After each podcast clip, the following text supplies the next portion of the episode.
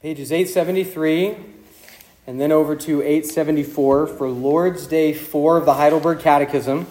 We'll be reading together question and answer 9 through 11.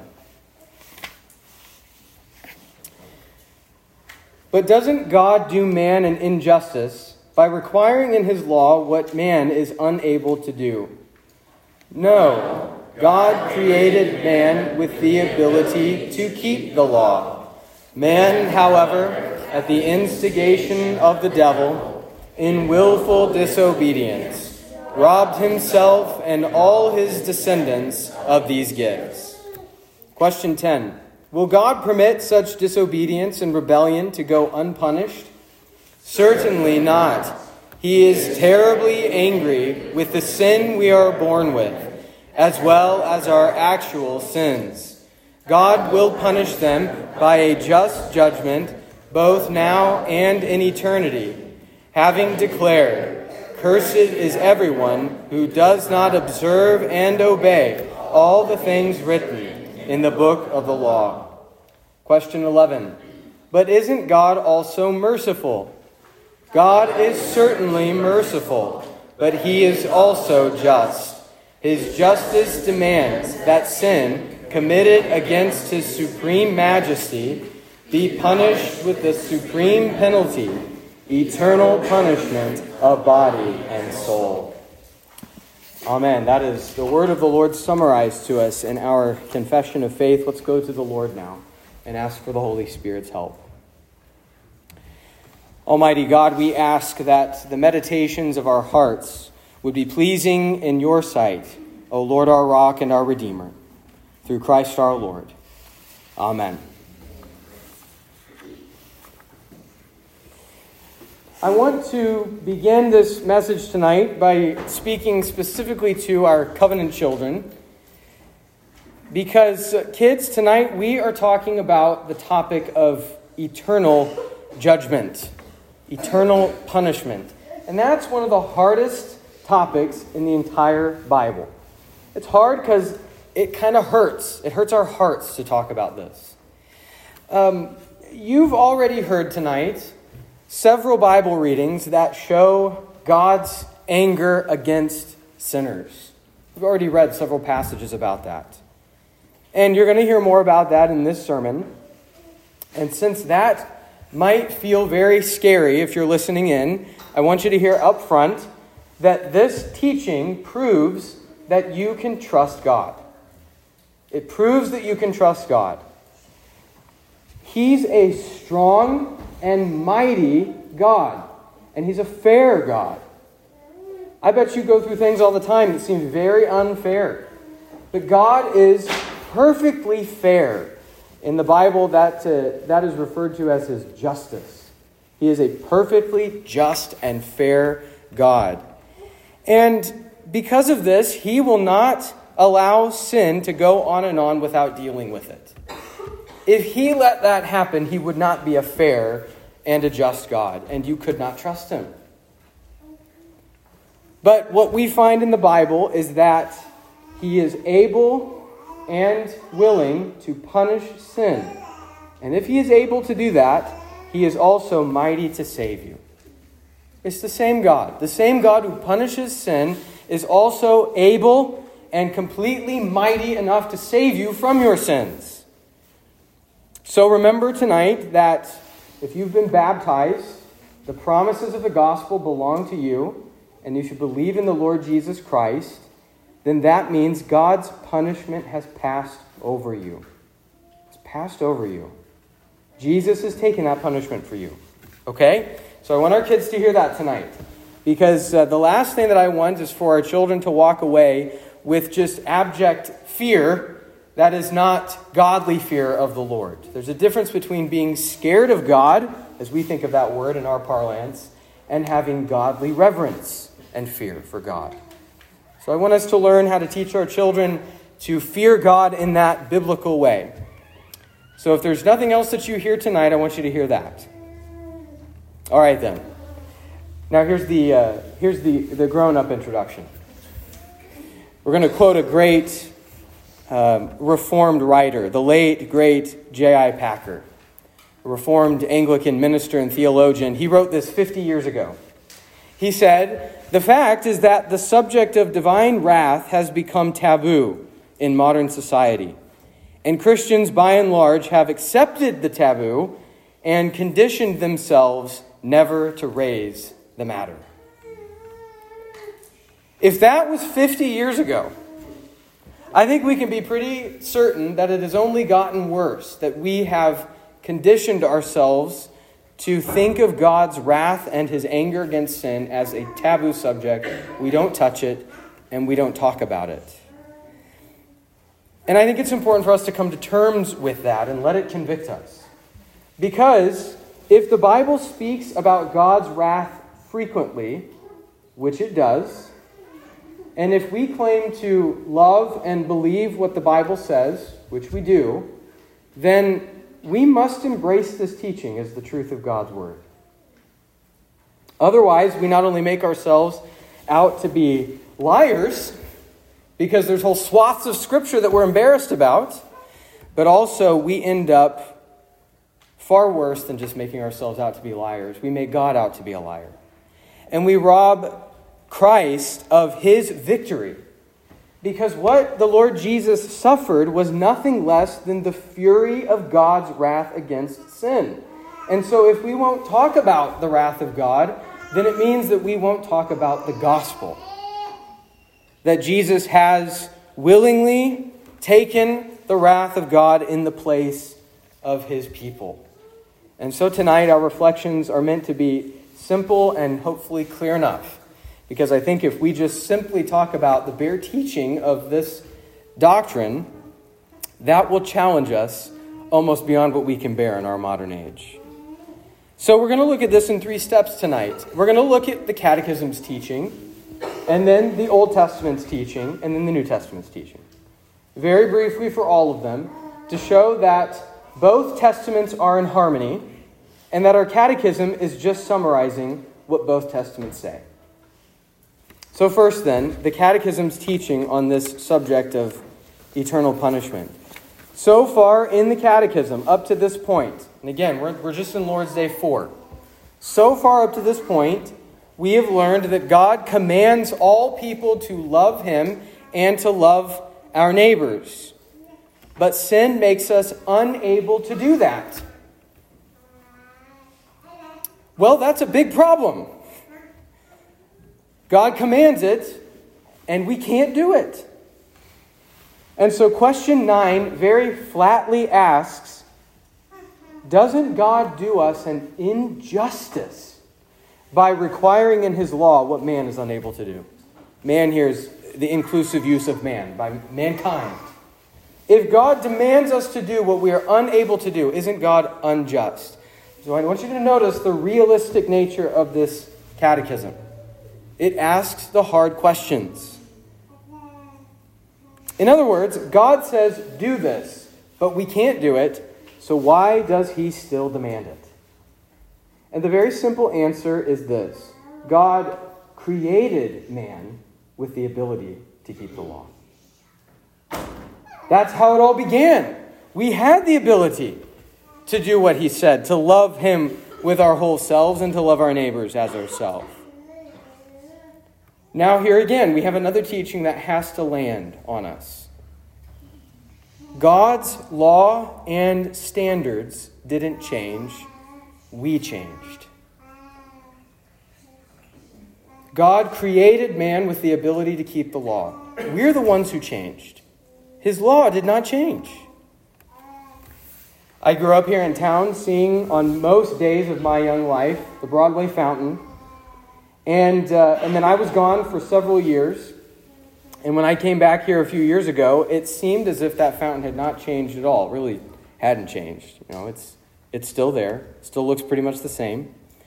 But now, with that gap of so many years, from my teenage years of living here to now coming back, I appreciate and recognize the beauty and the detail and the artistry that has gone into that fountain. It's like something different to me. Now, what changed? The fountain didn't change. It's made of bronze. It's stuck right there in the cement. It's not going anywhere. I changed. I developed. I had you know, new experiences, new sensibilities. And so I've now come back to this immovable thing, and I'm the one who has changed. And it is a similar dynamic when it comes to God's righteous requirements. God laid down those requirements when He created the world. His moral law has not changed, and it won't change. We changed. Humankind has changed from the original creation. We have become infected with sin, corrupted through and through. Now, then, the Catechism's teaching is that God is terribly angry about this. Our sins are treachery. We read about the great storylines of history about traitors. We all kind of feel the, the fire in our bellies. A traitor is just kind of a nasty character for somebody to, to betray a friend or to betray their nation. And this is what we have done on the absolute grandest scale. We have betrayed our Lord and our Master and our Creator. And so, though we may not feel the profound nature that our sins have caused this chasm between us and God, it doesn't really matter whether we feel it or not. Our sins are absolutely diabolical and disgusting. Our sins are the irrefutable evidence that mankind has decided to listen to the word of the devil instead of to the word of the Lord. That's what happened in the garden. We've been doing it ever since. We're infected with the same sin, we've inherited it. Sin has damaged God's good world. It is in this world, this very same world that God created, that there are child slaves. It is in the same world that God created that there are rape victims. There are groups that are wiped out completely by engineered famines. There are families that are irreversibly changed by wars that they did not start and had nothing to do with. There are people who seem to live decent lives, but in their hearts they curse Christ and they think about him with hatred. Now then, only a joke of a God would shrug his shoulders at such a situation. A God made in our image would shrug his shoulders at such a situation. And so the Catechism teaches us to say God is certainly merciful, but he is also just.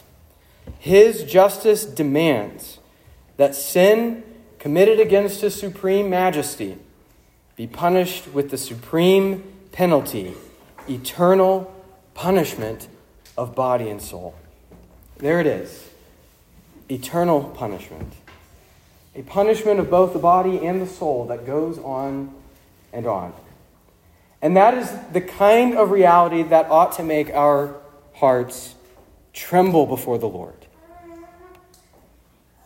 The catechism, the catechism teaches that God Himself, in perfect justice, you see, not in a fit of rage, the way that we sinful humans do it, not like a child who's throwing a tantrum, but as the God of perfection.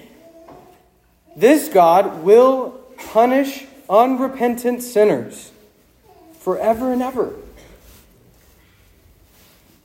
And that is the key here. Is uh, what we're talking about when we come to these lists in the scriptures, like in Revelation chapter 21, this list of the cowardly, the faithless, the detestable, and so forth. It is they who did not repent who will face the ongoing judgment of God. That's the teaching of the Catechism. But can we back this up? What does the Bible say? Some are convinced that the Old Testament God might have been angry with sin, but Jesus somehow kind of sorts all of this out, and that the, the New Testament is really no longer concerned about this kind of thing. So we're going to test this. What does the Old Testament teach us on this topic? We read earlier from Isaiah 66. This is a prophetic vision of Judgment Day. It's actually more is going on there. It's a, it's a, a prophecy about the whole new covenant age. It's one of the great passages about missions. We see all these nations, these Gentile nations, who are now being converted, changed into priests and Levites. That's something only Jews were allowed to do. And going out and preaching about the God of Abraham to the other nations. And then they all come to Mount Zion and worship together. Um, that's the whole new covenant period. That's the work of missions that's happening right now. But at the end of this new covenant period, there is this day appointed as the day of judgment. And Isaiah 66 gives us a glimpse of this, especially in the final verse, verse 24. The redeemed here at this point have been safely brought into the eternal presence of God, into the kingdom of His holiness, where He is their God and they are His people. And then we read in verse 24 what else they see. They go and they look out, the passage says. It says, And they shall go out and look on the dead bodies of the men who have rebelled against me. For their worm shall not die, their fire shall not be quenched, and they shall be an abhorrence to all flesh. When it says here that the worm will not die, the worm is an image of corruption. You think of the little critters that show up in your, uh, your trash basket on a hot day when you put it out. It's corrupt, it's it's, uh, it's turning rancid, it's rotting, it's corruption. What Isaiah saw in this image, this vision that he gave him, was that God punished the unrepentant wicked with a corruption that never ends. The worm doesn't die. That's the meaning of that image corruption that doesn't go away. Even in hell, in the lake of fire, you know, hell is, uh, is kind of a holding period. The, the end of all things, when it comes to the unjust and to the unrighteous, is this lake of fire imagery that we're going to get to in, in Revelation 21. Even there, the wicked never stop sinning, but their corruption never ends. And so they only ever increase in their debts towards God. They continue to sin. They continue to raise the fist in defiance of the God who made them. Isaiah also saw a fire that is not quenched. The fire is the unending holy wrath of God, as the great commentator Alec Motyer put it.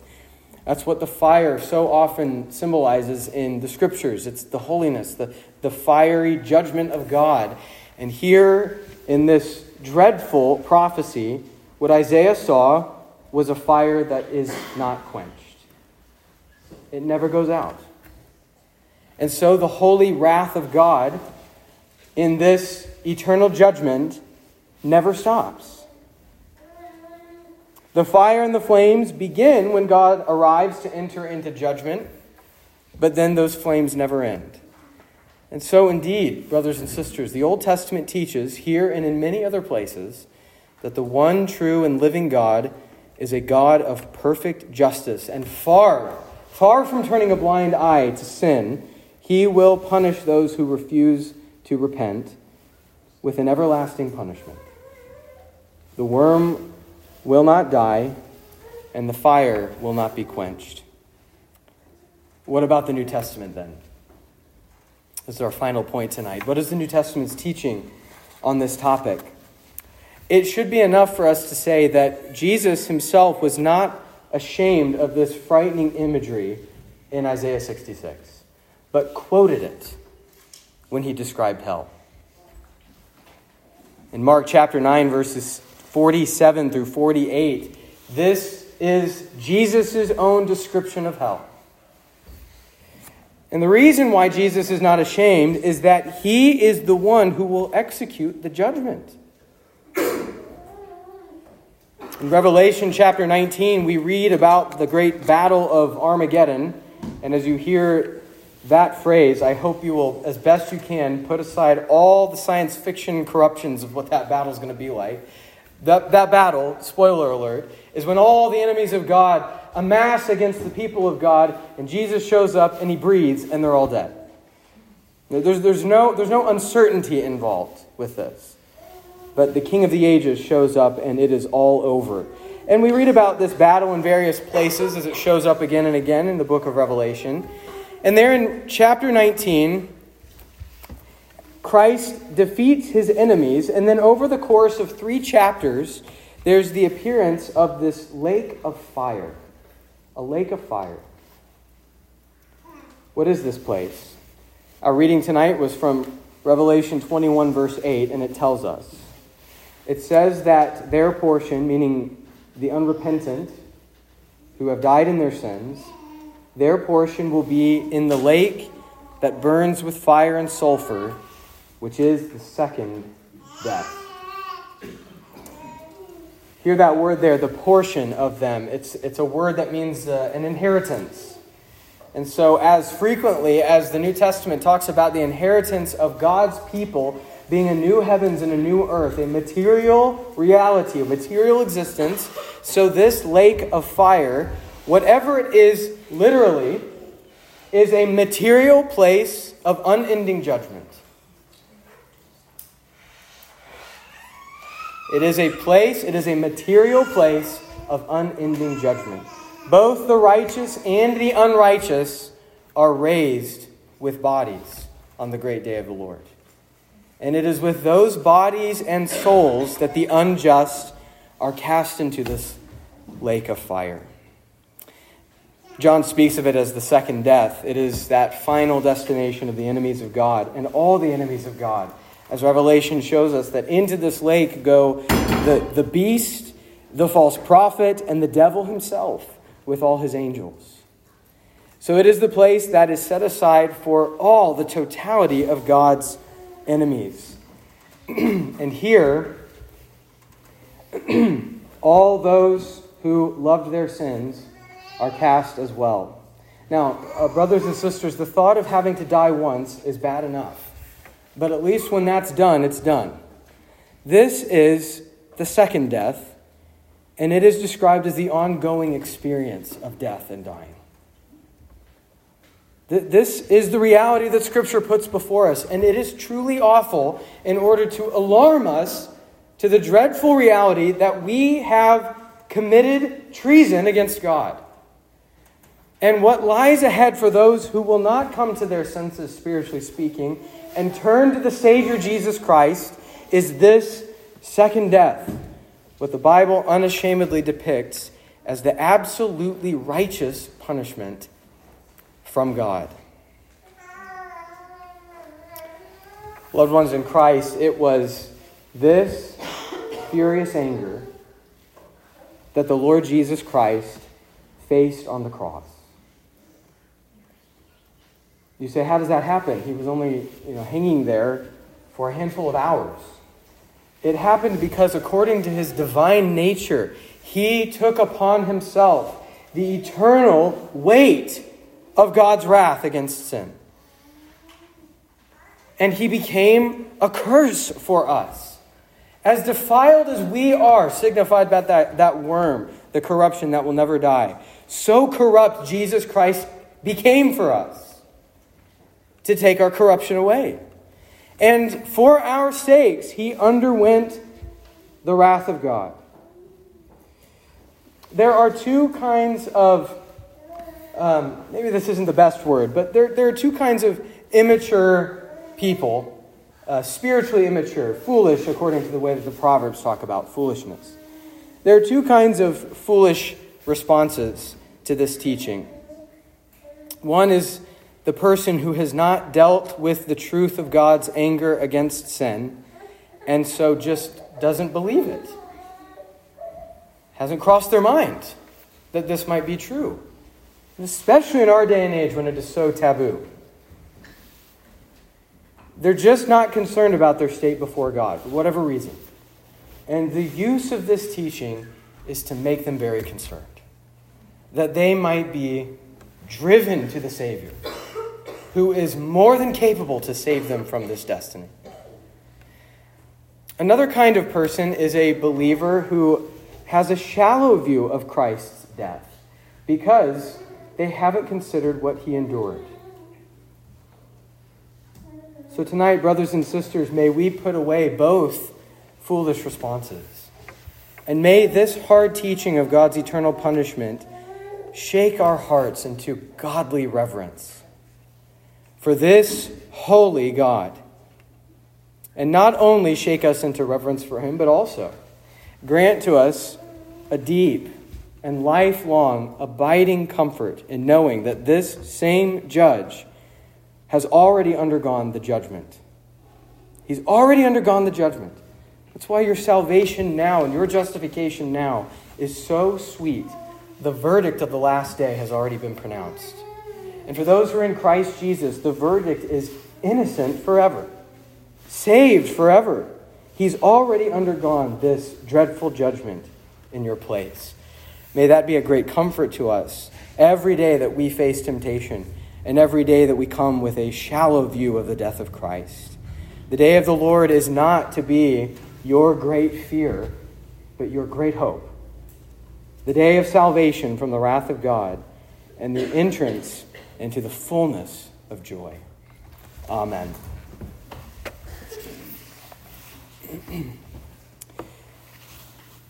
Gracious and merciful Father, we ask that you would establish us in this faith and as we have heard the true teaching, we nevertheless confess that it is a difficult teaching.